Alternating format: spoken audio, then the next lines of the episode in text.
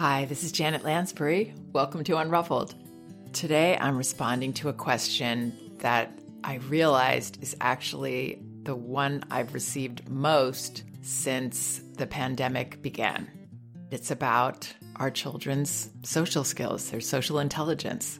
Is this being harmed by the isolation that we've all, or many of us, have had to deal with?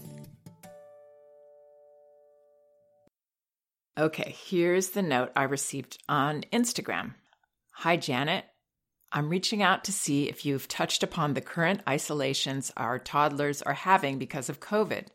I have a 20 month old that has basically had little to no interaction with other kids, and I worry about it. I also try not to be concerned knowing he is still under two, but I just wanted to know if you have spoken on this. Thank you so much. So, no, I don't think I have spoken directly about this. And uh, as I said, it's the question I've received most since the pandemic. So, the short answer I have is that the kids will be all right, that they will not be harmed in any major way by this pause in peer socializing uh, and maybe extended family socializing as well. And others who study child development have said the same that primarily children learn social behaviors through their primary caregivers, through the relationships they have with us as their parents. And this begins quite early with eye contact, communication, and then children beginning to verbalize and understand what we're communicating. Social learning is, as I've often said, probably one of the most complicated, nuanced types of learning. It's quite different than learning multiplication tables or something that's measurable. In the beginning, of course, there are these these signs that children are on track. But as they get older, there is a wide, wide range of normal. Temperament comes into play. You know, we have extroverts and introverts. So there isn't a specific timetable when children should be achieving XYZ beyond those early couple of years when when children are just starting to to show that they are becoming able communicators. So I would love to take this possible stressor off parents list for now since there are many reasons to be concerned in life, and this is not going to be a major problem. However, there are things that we can do, and I would recommend all these things anyway, but perhaps they're even more important in pandemic times when there is more isolation and less opportunity for children to practice their social skills with peers and, and uh, extended family. And so I looked back on a piece that I'd written a couple of years ago called Four Best Ways to Raise Children with Social Intelligence. And I noticed that, as I thought, there's only one of these ways that's about children practicing with other children. The rest of them are about primary relationships. For example, the first one is don't wait to communicate.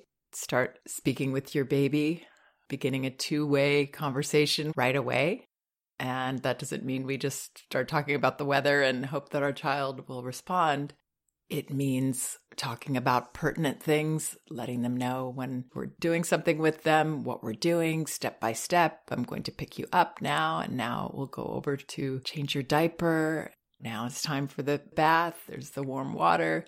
So we will be communicating about meaningful things so your child understands that this is an important tool that helps you to feel connected to not only the other person, but your life and your world.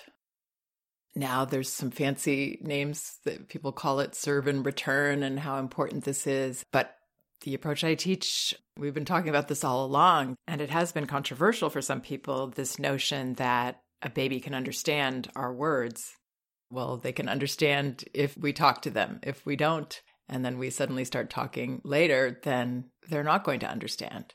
But children do learn, they're ready to absorb language right away. We don't have to worry about serving and returning if we focus on, oh, this is actually a person. And if I were in that position where I couldn't tell you what I needed, tell you what I wanted, and I couldn't go do it myself, get it myself, what would I want? I would want someone to tell me what's going on so that I can anticipate what's happening next, so that I can understand where I fit and feel supported and respected. So, this is just one of the many ways that perceiving a person from the beginning simplifies and clarifies our job. And we don't have to worry about all these details. Oh gosh, am I talking the right way when we speak naturally? The other way that we will communicate is through observing our child. So our child is just waking up, having a moment of play, quote, and we notice they're looking at something near their bed or in their room, and we can comment on that. We try not to be interruptive. Sometimes waiting for our baby to look at us is a good signal, but we can join our baby there and show them that we think we see what they're looking at and we're interested in them and we see them. So, again, this approach of seeing a person already means we are going to be sharing so much more language with our child, communicating so much more than if we were counting words or serving and returning.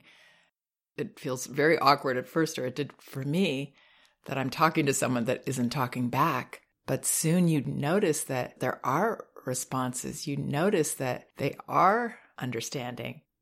They can't do that until you start. So we've got to start. Then children will show you that they're listening from very young and they're starting to understand. And again, we never have to worry about language lessons or making ways to connect with our child. It all happens organically because of what we see.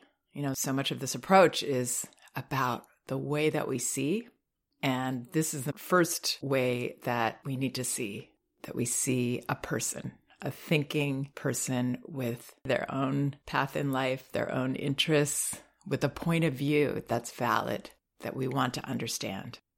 And yes, we want to speak a little more slowly, but we still want to use the kind of wording and the tone that we want our child to learn rather than baby talk, because again, what we teach is what they will learn. And then there's this wonderful quote from Magda Gerber, probably one of her most profound.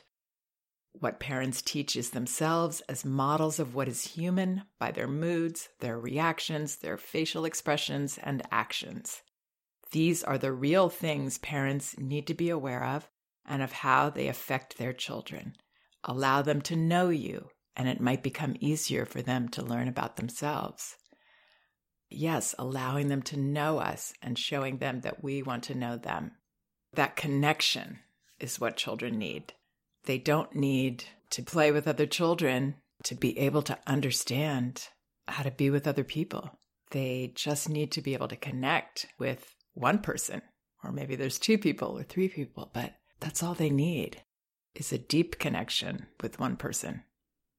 And they don't need this connection all day long because this is another common question that I receive. And it seems to be more important right now since the pandemic. Parents are trying to work from home and they really need their children to be occupied. And maybe they don't want to use screens or at least not use them that often. I can't get my child to play. I have to play with them all the time or have them be entertained in front of a screen. And there's a process around this that I recommend and have talked about in other podcasts and definitely in written posts on my website. Maybe I'll list some of them at the end here. It is not our job to be connecting with our child constantly, but we can nurture their self directed play, and it can happen for long periods eventually when they are not too tired, when they are not too hungry. And the times that are most important to connect, and maybe some days are the only time that we connect, is during feedings, diaper changes, bathing, dressing, these times of intimacy, utilizing those times to connect.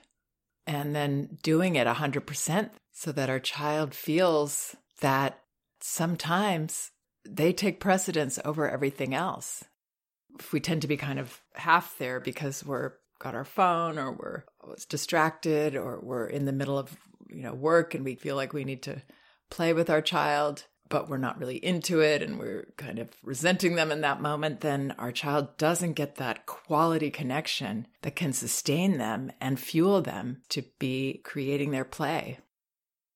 So, the second point I had in this post is be a top model, because as Magda says, that's what we're teaching all the time. Whether we want to be or not, we're teaching ourselves. We're not teaching gentle when we're behaving in a way that's not gentle, when we're trying to intervene that way. We're not teaching self regulation when we're saying, calm down. We really have to, to walk the talk. And that's very challenging as well. And we're not going to be perfect. But the good news is that we can repair, we can apologize, explain, oh, I did that, I think, because the dog has been so needy today and getting into everything. And, and when you did that, uh, I lost my temper. And sorry, I didn't mean to do that. Being honest, being direct, and having those boundaries, you know, going back to the play, that honesty, when we say, You want me to play with you, I hear you. I need to do this right now. I'm not trying to distract you. I'm not trying to pull you into some game that I've created for you to get you involved. I'm just being clear about what I'm doing. And then a parent asked me this recently What do you do if you've told your child, um, and in this case, the parent was telling the child, This is your time to do your thing? I wouldn't even say that. I would just say, This is what I'm doing. But then she said that her child was following her around and just staring at her and standing near whatever she was doing. What should she do? So that's a common next step that the child is taking towards being able to play on their own. What they're doing right there is checking are they comfortable with this boundary? Are they going to be comfortable if I'm not doing what they want me to do as the child? If I'm just following and, and staying there. Of course, this isn't thought out on our child's part, but it comes from that impulse of checking does she mean this? Or am I going to be able to undo this with my pushing? So, what I would tell this parent or any parent in this situation, and I've done this myself, is just carry on with what you're doing. Notice your child. We don't ignore.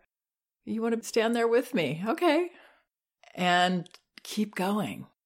This is the way you teach them about other people that they don't always give you what you want, that people aren't there to keep you happy and give you what you think you want all the time.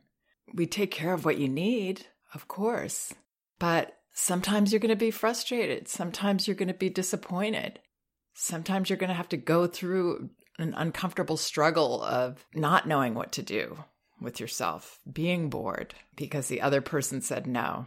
Such important learning that goes on there.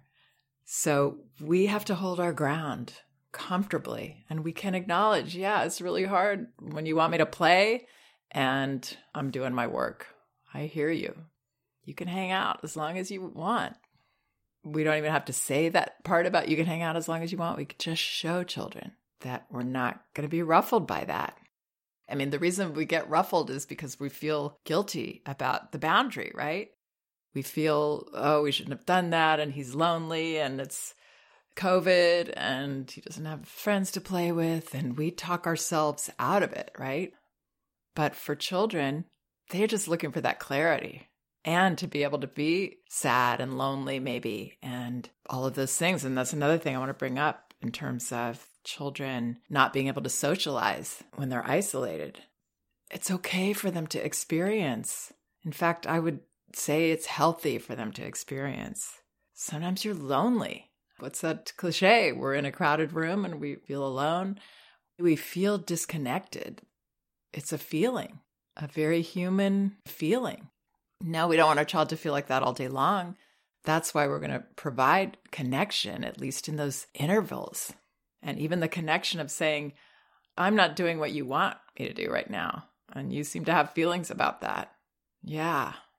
Just those acknowledgments. And then we go back to whatever we were doing. That's connecting too.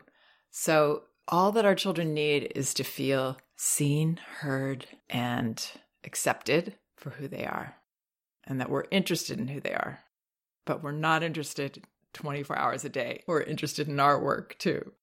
And we can let go of them. It's okay with us if they object to that and they're mad about it. That's what a boundary is. A boundary is that I am asserting what I need to do or what I see as safe for you or what, you know, what's okay with me. A boundary isn't something that our child needs to agree to. Oftentimes they won't. They won't because they need to go through this process of letting go. So maybe in this instance with the child wanting to play with the mom, maybe he gets really mad because she ends up being okay with him following her and it doesn't intimidate her and doesn't bother her. And she still at least shows that she's going to keep doing what she's doing with love, not with anger or annoyance. And then he starts screaming and has a whole meltdown right there, maybe. And that's what needed to happen for him. And how often have we seen this? Those of us that have bit the bullet and let our children have meltdowns, how often have we seen them at the end of that? All of a sudden, he's playing. Uh, maybe it's not the kind of play that we thought he was going to do, but he's staring out the window and watching who knows what. It can look very mundane what children do. The other thing about us having boundaries and them having play is that is also where they will work through their loneliness. They will actually learn and develop their social skills through play a lot of the time. Uh, I remember one of my daughters, this one time I was teaching at RIE, and she was, I think, around five, and she had to be there with me. So she was on the other side of where all the children were, and she was sitting there, but she could see them. And all of a sudden, I look over and she was talking, which I love when children talk to themselves in their play. And when they stop doing that, it's for me, it's really sad because there's just something so sweet and comforting about children being involved in their imaginary play and their their verbalizing. And she was making a story and dolls out of paper clips. Children will do that. They will have this therapeutic social learning experience with their play if it belongs to them, if we're not directing it and not getting too involved. They do that. It's this therapeutic tool that they have. So even when we're not with our child and our child isn't with other kids, they can develop socially. But yes, of course, we have to acknowledge that this is a loss for them. Yes, it is. It is a loss for us, it's even more of a loss because, you know, and other times we could imagine what could be going on, which they can't so much. They're pretty much in the moment of this is what I'm doing. And I want to see my friend, maybe if they're older than this child. This child is only 20 months. But if they're a little bit older, I want to see my friends and I can't. I'm sad about that or I'm I miss them. But children generally tend to be much more accepting than we are for us, we lose out on seeing them shine together, seeing the, for me, like I loved having children come over and play, sometimes without their parents, because then they would feel freer to be in conflict and they'd be arguing so hard one minute and the next minute, the girls, I remember my daughter with her friends, all of a sudden they're combing each other's hair and they're doing this most gentle thing after this huge knockdown, drag out argument over toys or something. I loved all of that. I relished it. Or even just knowing my child was off having adventures somewhere with other children. It's a great feeling. So I think it will help to acknowledge that this is a loss for us. Our child isn't as easily occupied as when they're with a friend. They have a friend over, then it's easy for them to start playing, right? Alone, sometimes it can be a little bit harder for them. They go through a little more of a transition. So we miss it. And sometimes we are projecting that out a little bit and therefore making it harder for us to have boundaries and be clear about our 100% connecting when we're connecting and then saying, no, I can't hang with you now. And trusting that it's okay for our child to be lonely and say they're sad and say they miss certain people. Such wonderful opportunities for social, emotional, healthy development. Feeling sad, missing somebody, feeling lonely. But if these are all stressors for us because we feel our own feelings about the situation, or we just feel that our child can't handle those feelings, then it's going to be harder. Because speaking of being a, a model, what children need from us during a difficult time like this or a time of crisis is that sign that we are going to be all right, that we believe it's going to be all right. And our stress is compartmentalized or minimal as possible. Compartmentalized meaning for children, they know because we've shared with them, your grandma's not well, and, and that's worrying me right now. So that's what our children need most to know that we're okay. They care more about us being okay than they care about anything. We're their baseline, we're their foundation. So that's why I want to take this particular stressor off parents' plates because what children really need is us to be less stressed.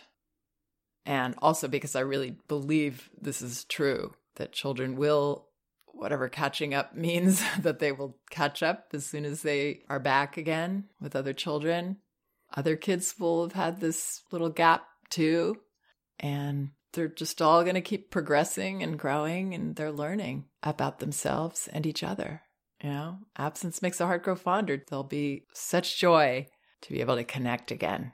Or for some children that are as young as this child, to taste that, taste what it's like to watch what other children are doing and see where we fit with them and how we can fit with them and how can we join. Do we want to even join with them? Or would we rather play on our own and watch? all of those experiences are going to come and it'll be that much sweeter.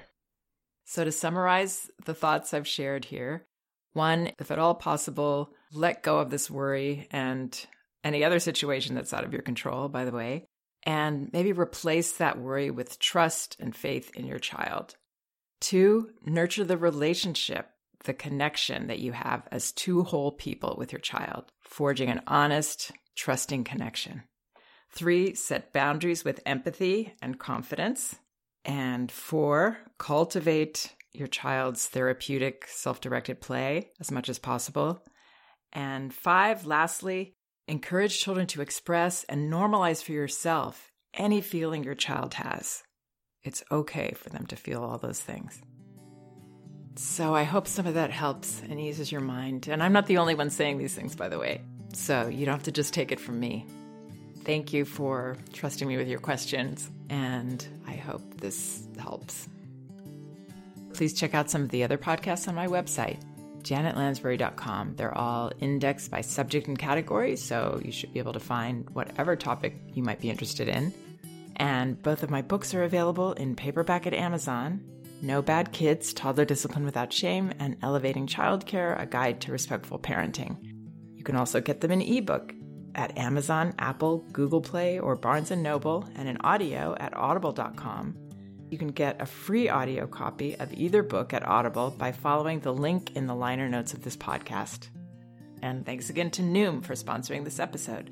Start your trial today at noom.com slash respect. Thank you so much for listening. We can do this.